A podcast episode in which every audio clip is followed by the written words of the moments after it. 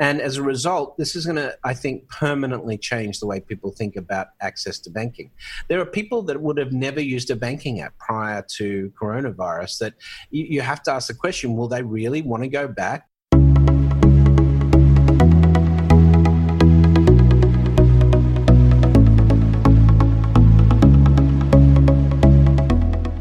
listening to Banking on Digital Growth with James Robert Lay, a podcast that empowers financial brand marketing, sales, and leadership teams to maximize their digital growth potential by generating 10 times more loans and deposits.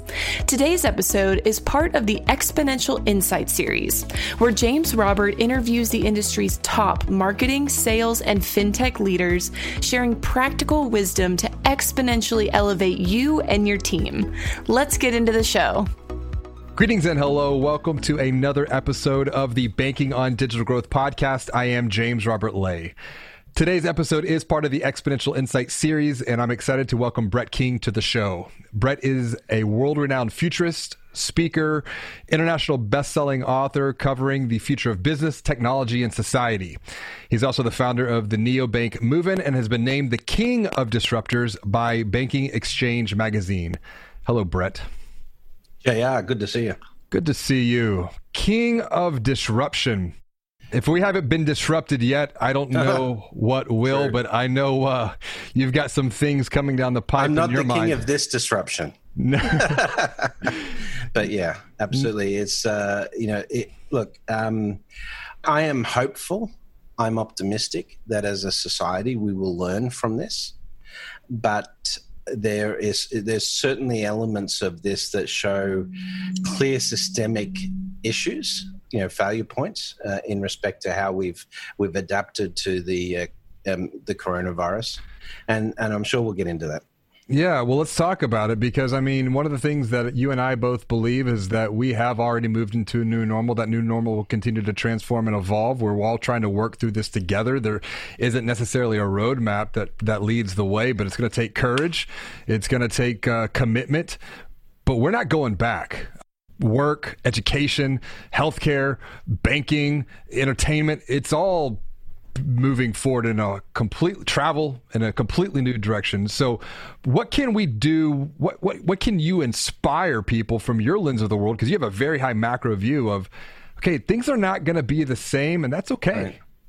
So, um, you know, we we've shown how digital can really be utilized in uh, in the case of the coronavirus uh, shut-ins, and um, you know, it's shown people that we can be just as effective working remotely. So there's going to be many different companies now questioning the value of having dedicated office space for staff if that's unnecessary. And you know, there's going to be have to be better tools in terms of measuring effectiveness of employees and so forth and being more transparent about that. But ultimately if you can do your job and you don't need to be collaborating in a in a workspace all the time then you know you may not have to do that. So the same works for education. In fact you know a lot of people a lot of children don't have access to basic education or quality basic education. And so we're now showing that we can deliver that en masse.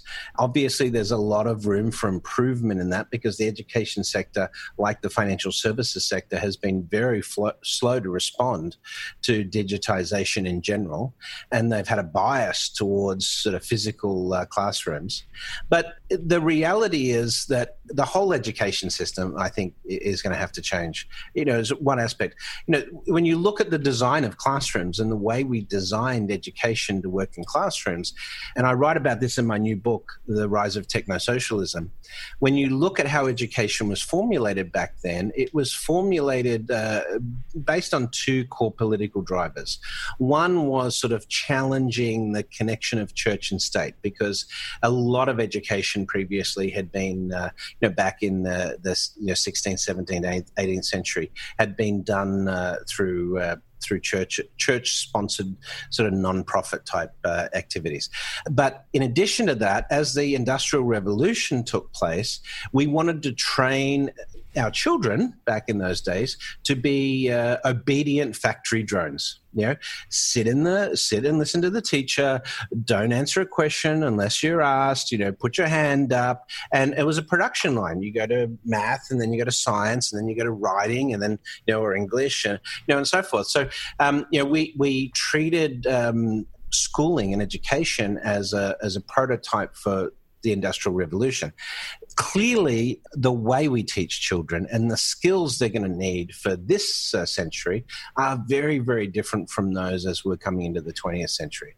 So that's just one aspect of where we need substantial change. Well, hearing you talk through this and, you know, having four kids myself who are all in element, well, two of them are in elementary, but my fourth grader entered a very interesting program this year called Connect. And I've never been happy with uh, the traditional education system because of the challenges that you've talked through. But Connect is a hybrid learning model to where it's individualized learning via digital, via a laptop. They come together as a group, they facilitate a conversation amongst peers, and then they have some one on one, almost like a Socratic discussion, and then like practical thinking. Then they have a conversation with their coach or their mentor who was traditionally the teacher. What I've seen his, in his own transformation and being able to handle what's going on now that they've gone fully remote, it's been no big deal for him. Yeah.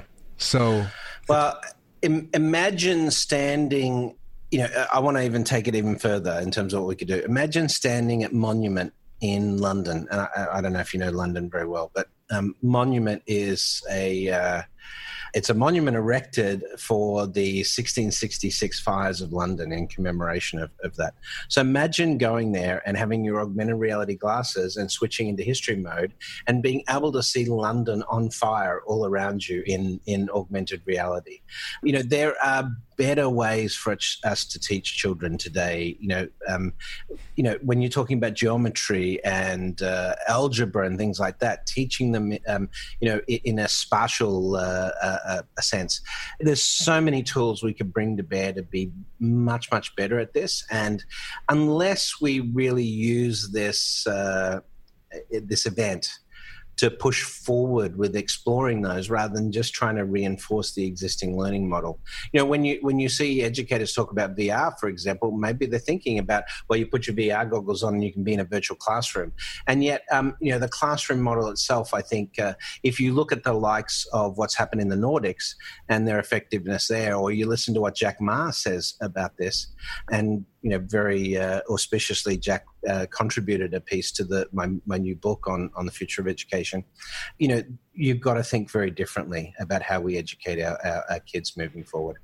But that's just one aspect. You know, we're definitely going to think differently about medicine in respect to this. Spain just announced today, and I don't know when you're going to air this, but Spain just announced that they're going to make universal basic income a permanent feature of their economy now.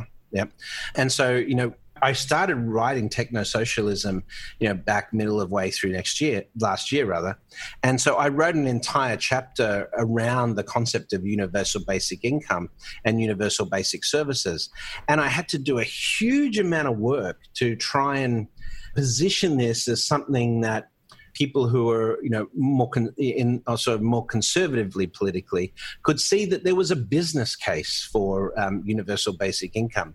But obviously i've had to completely rewrite that now because all of the that opposition to that went out of the window in the space of essentially uh, two months. Um, you know, from a time when it wouldn't have ever been considered to now uh, m- multiple countries around the world uh, doing these uh, these sort of basic income structures to support people through this period of economic uh, you know, collapse. Well, let's talk about that because I mean that's going to directly impact what we're seeing in the banking space, whether you're on a marketing team, a sales team, a leadership team, because this whole world's getting rewritten and w- there's no path forward, but there's got to be something that we can at least. This is a step in the right direction. What is that? At least to you know what we're going to go this way. Well, probably you, know I, you, you, can hint at financial inclusion as, a, as an example. That's that's been a consistent problem in the United States. We see, obviously, right now we have a real problem in the U.S. with people who are excluded from the banking system being able to access the CARES Act disbursements, you know, because, yeah. you know, if you send them the check, what do they normally do? They go to a check cashing, um, you know, facility. Those aren't open right mm-hmm. now. And so they don't have a bank account. They can't do a remote check deposit capture because they don't have a bank account because they don't have a driver's license or a passport to get a bank account. Um, that's part of the reason they're excluded. Most of the people who are excluded in the United States are not excluded because they can't afford a bank account. It's they don't meet the documentary requirements to open a basic bank account. That's why they live on debit cards and you know cash with check cashers. And this is again um, you know a fundamental problem in terms of the way the system's designed, particularly around uh, identity uh, access. So if you look at India, the way they solved that problem was the Aadhaar card. They created a national identity program to solve that problem, and in doing so, created a basic value store for everybody. But that's just one aspect of sort of the issues in the, the banking system more broadly. Obviously, access to banking you know starts with being able to get a bank account but then it also is uh, you know in the us we've treated it you know we, we had branches uh, were the key mechanism for financial inclusion and for access to credit the 1977 uh, the CRA, the Community Reinvestment Act, uh, sort of enshrined that in law. But we know today that even despite the fact that we have the second highest branch density in the world in the United States, we have 20% of households excluded. So branches don't work to create financial inclusion.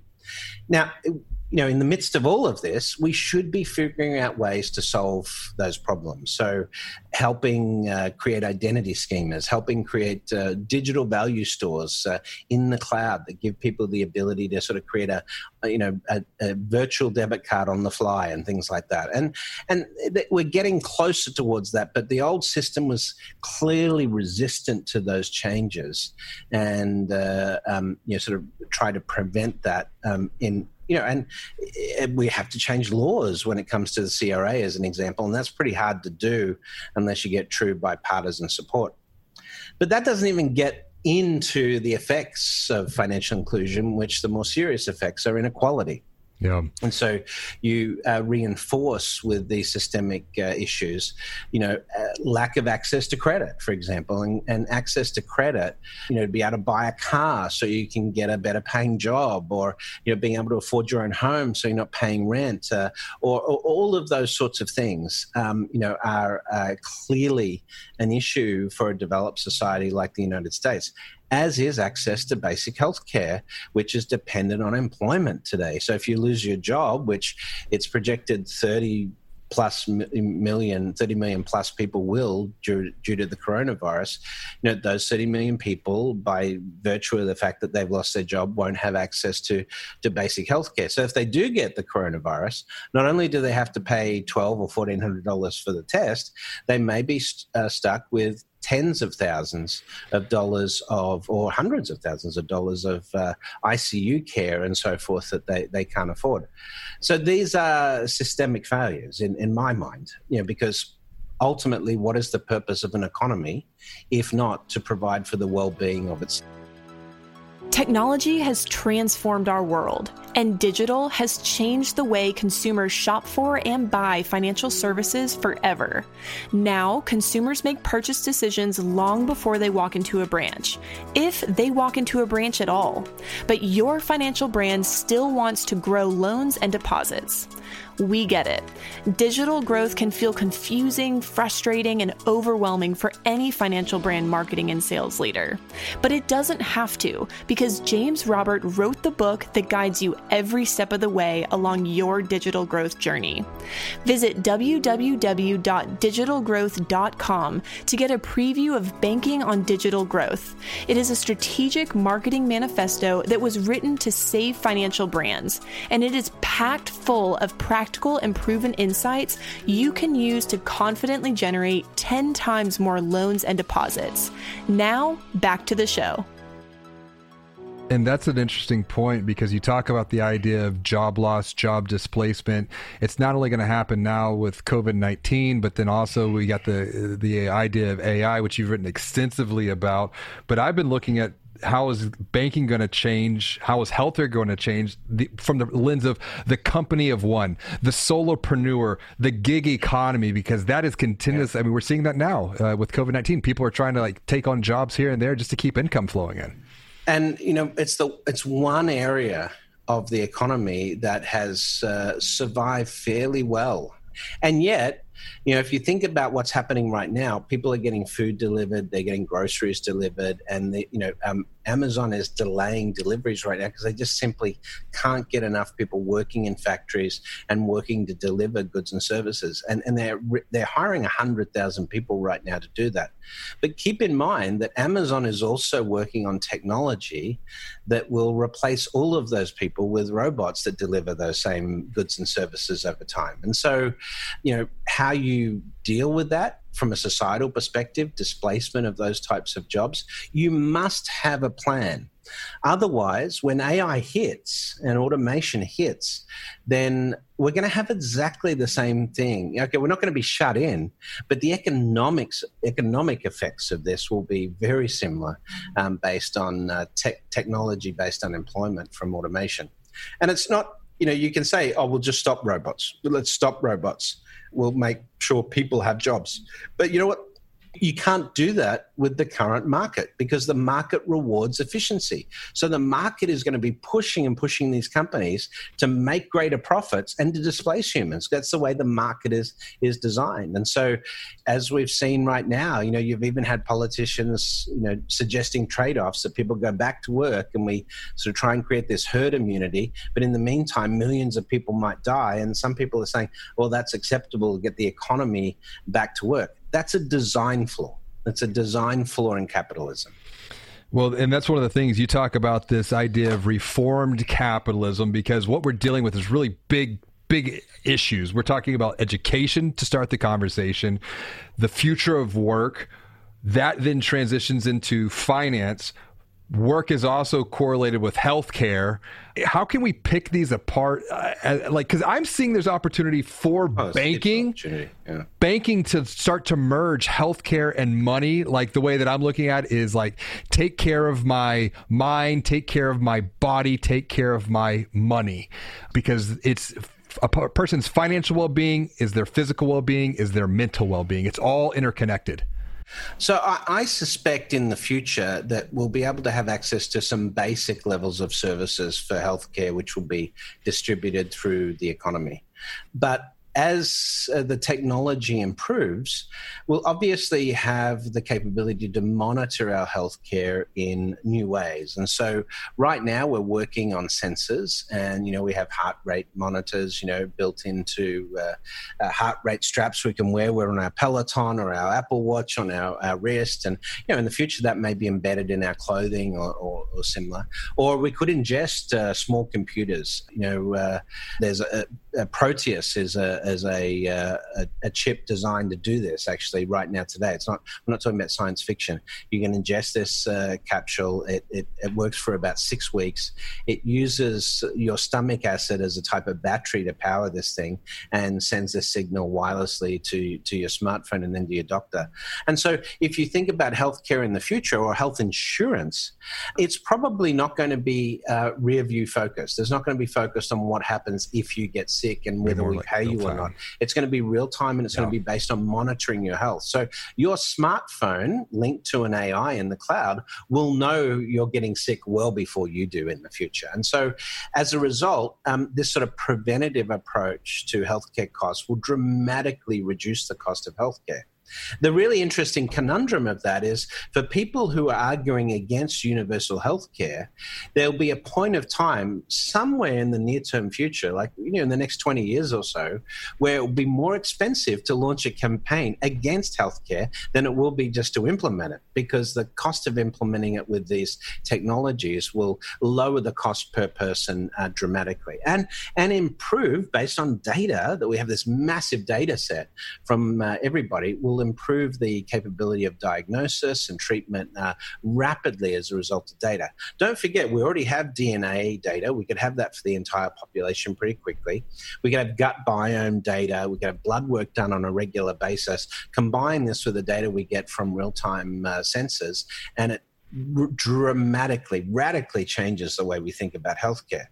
So if you're thinking about the current system, and making that available for everybody as a universal health care, then I understand why there may be concerns over costs and so forth. Even though the US is the only developed nation in the world that doesn't have a system like that, you know, I can see see the uh, the costs, but if you apply this technology in the right way, those costs come down dramatically. And ultimately, I think the basic health of citizens should be um, something for which every economy in the world should aim to uh, to improve. It's interesting you mentioned the the Peloton because I see that you've been getting your rides up and you, have been spending your time there. But what I find unique with the Peloton model, particularly now in this like post COVID nineteen world, is that there even digitally there's still a very real sense of community, something that we as human yeah. beings long we, for. Yeah, we, we we do, and you know that's that's the other aspect of this is uh, you know people still want to get together they still want social interaction. They still want to touch. They still want to hug. Still want to shake hands. You know, there's uh, interesting uh, sort of uh, research right now. Uh, you know, I spent a fair bit of time in Thailand. I've got a place there, and the Thais don't shake hands typically. They do a wai, the Thai wai, which is their their greeting, similar to sort of the Namaste uh, in India. And and some um, you know postulate maybe that came about through something like a, a, coronavirus disease in the past that people didn't want to shake hands. So there's a question, you know, will this put the end to shaking hands, or will social distancing become uh, a norm? And I, I, don't think so. I think um, you know once we get over this, we may be a little bit more careful, but I think a better uh, uh, illustration um, is what happened after SARS in Hong Kong. So, one of the reasons Hong Kong and Taiwan have done so well during coronavirus is that the modified behavior around being shut in, being um, wearing a mask on the street and cleaning the surfaces that you would come in contact with. I mean, they were much better mentally prepared for this change. So, if you were to go to Hong Kong today, you would find every building, every major building, you have someone with a temperature sensor measuring your temperature when you come in. If you've got a fever, they inform you and you, you seek medical attention. But every surface that is publicly touchable is disinfected every 15 minutes. The lifts, the buttons in the lifts are covered with a, a disinfectant film that's changed uh, every 15 minutes. Um, and every person, without exception, every person on the street is wearing a mask because they know that it's not just about stopping you getting, getting the virus, but it's also about you spreading the virus when you're asymptomatic. And so that's one of the reasons those behavioral changes that Hong Kong and Taiwan made during SARS, they have now got the benefit of that because you know people were much more prepared socially to accept those changes. Whereas if you look in the West, in Australia, where I'm from, here in the US and in the UK, people were still going out. You know, spring breakers, they were getting the beach, going to Bondi Beach in Sydney. You know, you had people having coronavirus parties, getting together.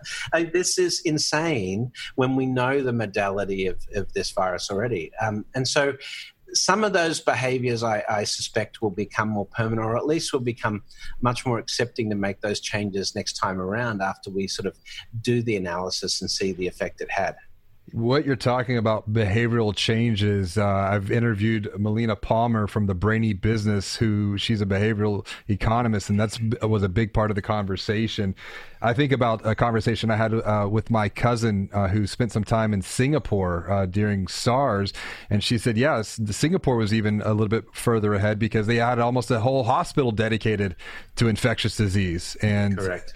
And so there is there's environmental changes, there's behavioral changes, systemic, yeah. systemic changes, and let's go back to 2012. I mean, what a what a year! I think the the world was supposed to end in 2012, yet here we are, and so is the branch because you wrote that book, Branch Today, Gone Tomorrow. Why is sort of branch, prophetic, yeah. isn't it? Yeah. Why is it still here?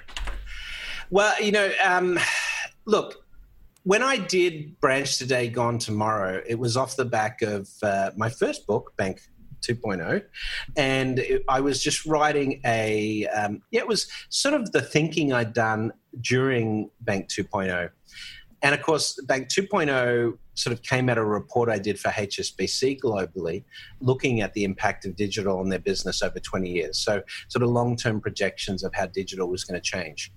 And uh, you know, social media wasn't big, but we are already predicting sort of um, curation online and things like that through communities.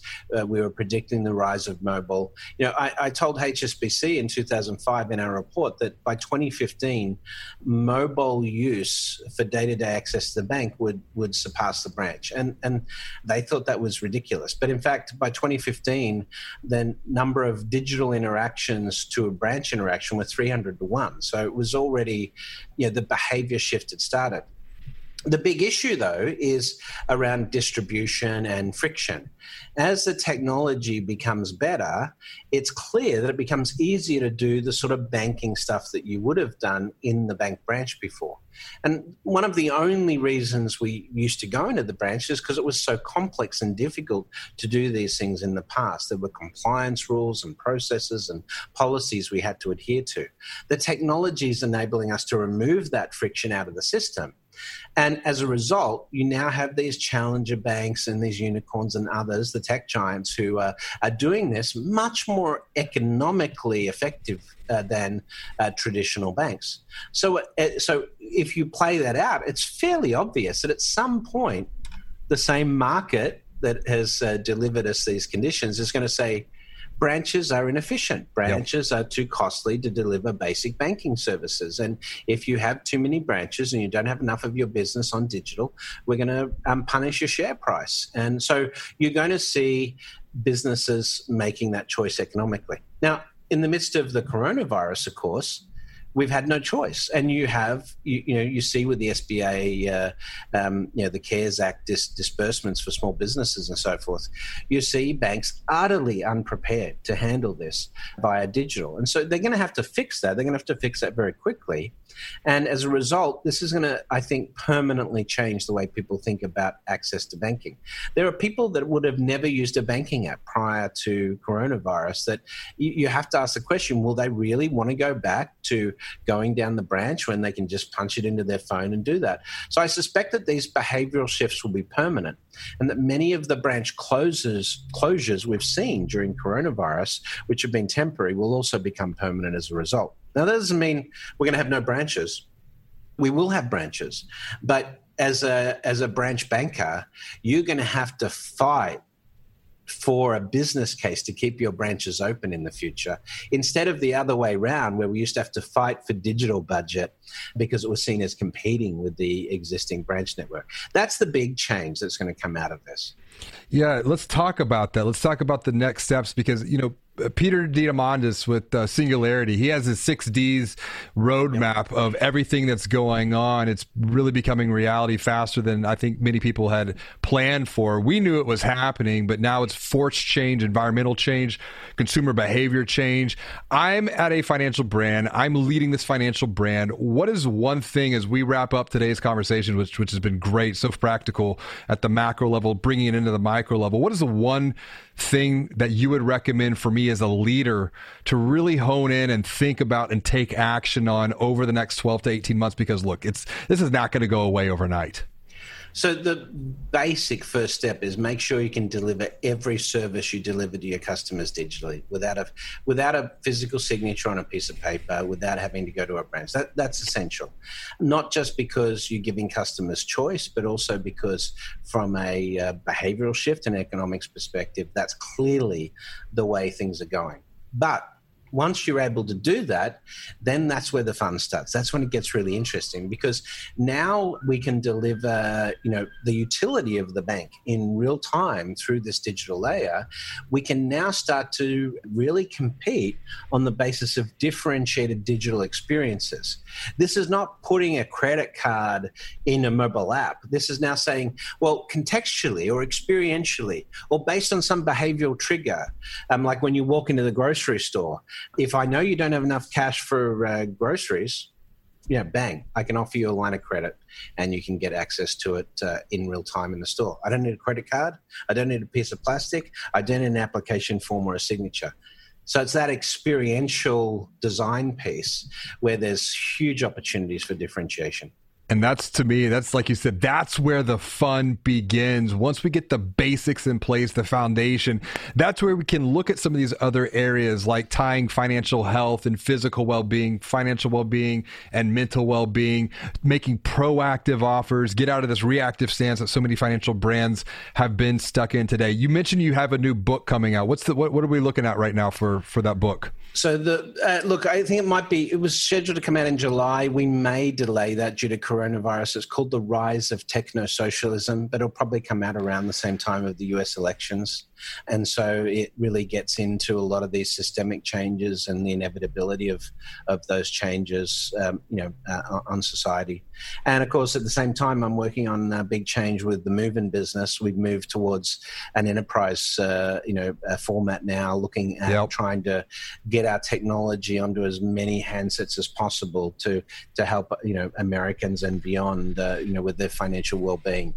That, how is that going? Because I see that's such a great, tremendous opportunity for you, for other financial brands, because it's that that's the exponential curve right there.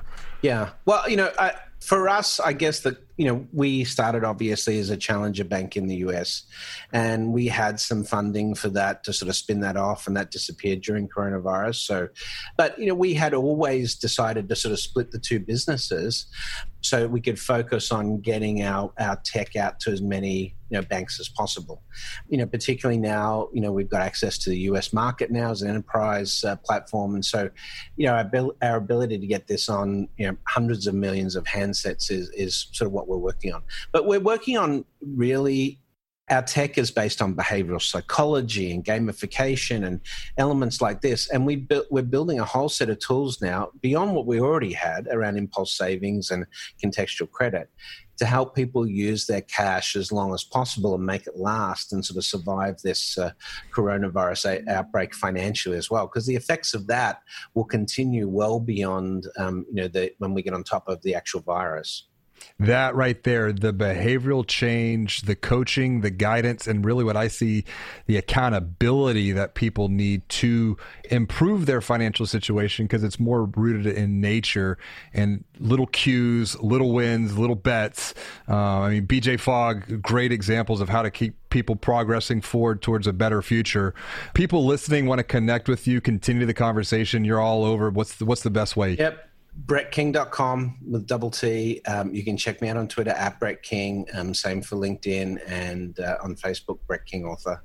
Yeah, reach out to me. I'm happy to uh, to keep the discussion going offline. Great. Thanks for joining me, Brett. Really appreciate you on another episode of Banking on Digital Growth. Thanks, Jay. See ya. Until next time, be well, do good, and wash your hands. Thank you for listening to another episode of Banking on Digital Growth with James Robert Lay.